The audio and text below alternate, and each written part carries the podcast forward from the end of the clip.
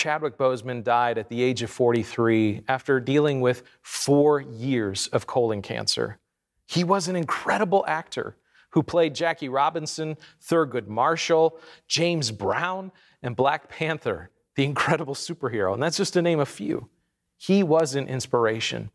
In Senegal, an artist named Bubu created a tribute painting and filmed this work in progress. I wanted to show you this because, to some degree, this painting evokes something about the kingdom of God and the declarations of Jesus in the Beatitudes. Jesus invited people to follow, and the things that he taught, especially in the Beatitudes, seemed sort of upside down. But Jesus demonstrated a new way of being in this world and that one day it would make sense when God's kingdom had fully come here on earth as it is in heaven. One day the picture will be turned right side up and our view will become very clear. Pastor Tracy explored the first two Beatitudes over the last two weeks. Blessed are the poor in spirit, for theirs is the kingdom of heaven. Blessed are those who mourn, for they will be comforted. And today's beatitude is Blessed are the meek, for they shall inherit the earth. I really like how the biblical commentator N.T. Wright translates these beatitudes from ancient Greek into modern day English. He says it like this Wonderful news for the meek. You're going to inherit the earth. Well, there are three questions that I want to explore with you today. The first, what does this word meek actually mean? The second, why does Jesus say that the meek will inherit the earth? And third, what could this possibly mean for us today? Well, first, the word meek. The New Testament was written in Greek, and the original root word in the ancient Greek is praus. It's translated meek, mild, or gentle. Meekness is not weakness. Ultimately, meekness is power under control. We can find the same root word in two other places in Matthew's gospel. And you might recognize the following instance from the 11th chapter Come to me, all you that are weary and carrying heavy burdens, and I will give you rest. Take my yoke upon you and learn from me, for I am gentle and humble in heart, and you will find rest for your souls. That's a beautiful picture of the meekness and gentleness that, that Jesus allows us, uh, those who are weary and burdened, to cast our cares upon Him and to find the rest that we need. I'll talk a lot this morning about who God is and calling us to be followers of Jesus who, who demonstrate meekness. But I want to make it crystal clear that you are welcomed, received, loved, and called just as you are. If you're in pain, God is with you in your pain. This message is not about striving and measuring up. It's not about one more thing that you have to do in order to get into God's good graces. There is nothing you can do to make God love you any more, and there is nothing you can do to make God love you any less. This is about living into your calling as citizens within God's beloved community. Well, the second instance of the word for meek, praus, in the, is in the 21st chapter of Matthew's Gospel. It's within the narrative of Jesus' triumphal entry parade into Jerusalem uh, prior to the Holy Week narratives in our scriptures. And this part of the text says, Look, your king is coming to you, humble and mounted on a donkey.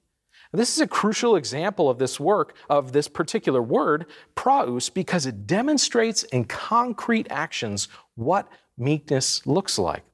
In first century Jerusalem, the Jewish people were living under occupation of the Roman Empire. They longed for deliverance and freedom from their Roman oppressors. While this parade mimics a conquering commander's parade, Jesus' entry on a donkey certainly juxtaposes a military commander's entry on a horse, in a chariot, with a battalion, and with the weapons of war.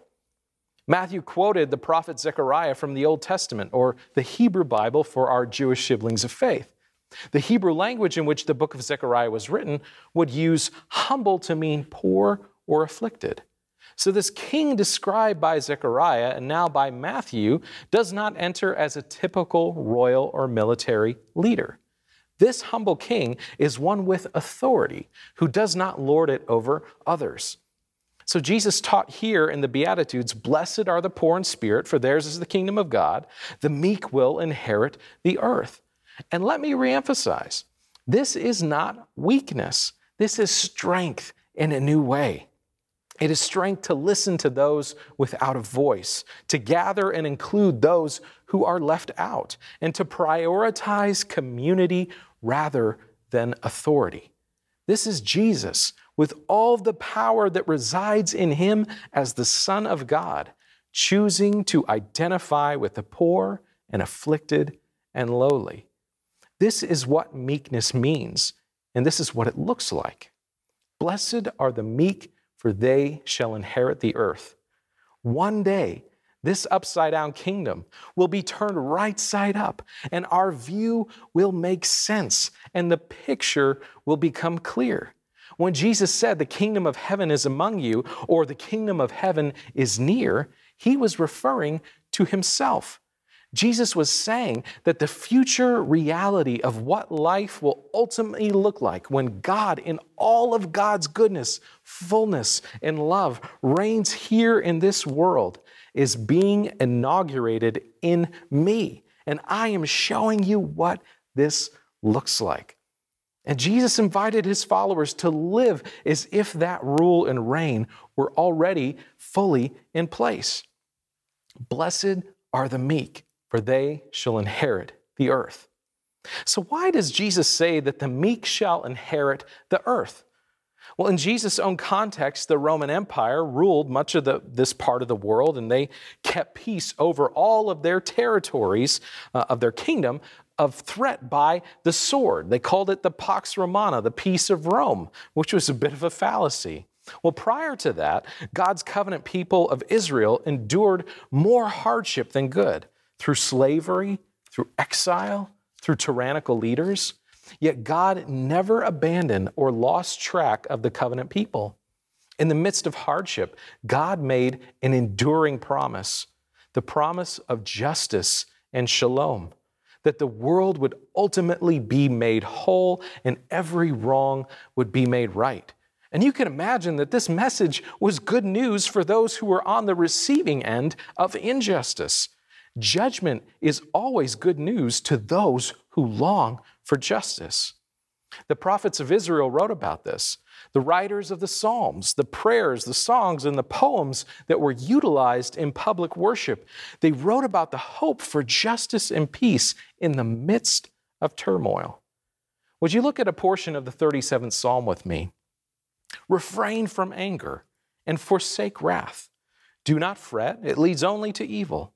For the wicked shall be cut off, but those who wait for the Lord shall inherit the land. Yet a little a little while and the wicked will be no more. Though you look diligently for their place, they will not be there. But the meek shall inherit the land and delight themselves in abundant prosperity. You can certainly see how Jesus may have had this psalm in mind when declaring this beatitude. Blessed are the meek, for they shall inherit the earth. The writer of this psalm warned its hearers against anger, wrath, and restlessness because they lead to evil. If you read the rest of the psalm, it's an indictment on those who misuse their power and take, uh, and take from others unjustly. The writer recognized that violence begets violence, and an eye for an eye makes the whole world blind. There are many who believe this psalm was written sometime during the Second Temple period, after a group of God's covenant people had returned from exile and rebuilt the city, the walls, and the new temple in Jerusalem. This psalm was an encouragement to allow God to be the judge. Historically, the Babylonian Empire were the ones who destroyed Jerusalem in the 6th century. They destroyed its temple, its walls, and they set many into exile. But the Babylonian Empire fell to the Persians, and in the midst of Persian rule, some descendants of the original exiles were allowed to return home to Jerusalem and to rebuild. Jerusalem fell again, though, in the future at the hands of different empires. Yet Psalm 37 along with these other Psalms and the writings of the prophets, gave the people hope. It, it gave them hope and it gave a people without devastating armies and world dominating strength hope. The meek will inherit the land rather than the power hungry and the arrogant. It will not be taken by force, it will be given by God to the meek. Jesus says that the meek will inherit the earth because in God's full and future reign, where the realm of heaven and earth meet to become one, it will be the meek who receive the land, the earth as an inheritance. The ages of dominating, disruptive, and violent empires on this earth will be no more. The time of the meek will have come, and they will inherit the earth. The picture will become clear once it's been turned right side up. So let's get really practical now. What does meekness look like in your day to day? There are millions of examples, but let me just give you a few. Have you ever had a disagreement with someone and you just wanted to scream at them? If you're looking at your spouse or your partner or your children or your parents or your friend in the room with you, you might want to stop.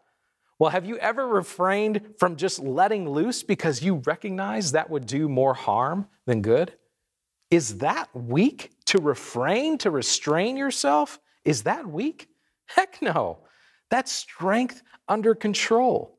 Gentleness is not easy. We could also describe being meek as not holding on to things too tightly. We have to grow into this. Have you ever watched a child at a petting zoo? There's just so much cuteness that's happening at a petting zoo. And the child just doesn't know how to contain themselves. So they just sort of go bonkers and squeeze the little animals so tight with all the love that they have for these little cute animals. And what do the animals do? They try to get away. Sometimes we struggle with this as parents too. We just love our kids so much and we want to hold on to them so tightly, and sometimes it's too tight. When we loosen our grip, recognizing that our kids belong to God and stop trying to control their destiny and instead gently encourage and guide them. See, when our children are young, we have to control, to the best of our abilities, the patterns of, of eating and sleeping and playing so that our children develop in healthy ways. At a certain age, though, we have to stop controlling all of the elements. We move from control to influence. Being an influence in your child's life requires meekness and gentleness, recognizing you don't have ultimate control. God cares so deeply about your children. God's grace holds them and shapes them. And we are empowered by God's Spirit to participate in that shaping as we serve with self giving love. You may not always get a thank you for it, but you can be assured that you bear witness to a way of life that will make sense in God's coming reign. Any one of you who utilize your strengths or your gifts or your resources for the good of another, you demonstrate meekness. I think we can all recognize how serving others makes us feel good, and that's a benefit and, and a reward unto itself. But that's not the only reason you serve. You serve because you recognize that you are a part of something bigger than yourself. You are a part of answering the prayer that Jesus taught his disciples May your kingdom come, your will be done on earth as it is in heaven. Meekness also means identifying with those who are poor and afflicted, like Jesus did. I invite you to read the Psalms and even pray them as an act of solidarity with those who are on the margins. Meekness helps us to utilize what power, privilege, and authority we have to work for the flourishing of those with the least amount of power and influence. We're starting a new book study on Monday, September 14th, led for us by Reverend Dr. Adama Brown on Ibram X. Kendi's book, How to Be an Anti Racist. This could be a powerful tool for you to grow in meekness and to learn how to utilize your privilege to combat racism and to work for the flourishing of all people. If you struggle with meekness, I invite you to look for the meek ones that are around you. Watch them. Not in a creepy sort of way, but watch them. There are so many meek ones here in our church family who exhibit the qualities of strength under control. If you don't know that many people yet, I invite you to participate in one of the classes or groups that we're offering throughout this fall. You'll find people to help you look more like Jesus, and I'll bet that you'll do the same for them. So finally, I invite you to pray the prayer that Jesus taught his disciples every day. May your kingdom come, your will be done on earth as it is in heaven. And ask God how you might be a part of answering that prayer. Amen.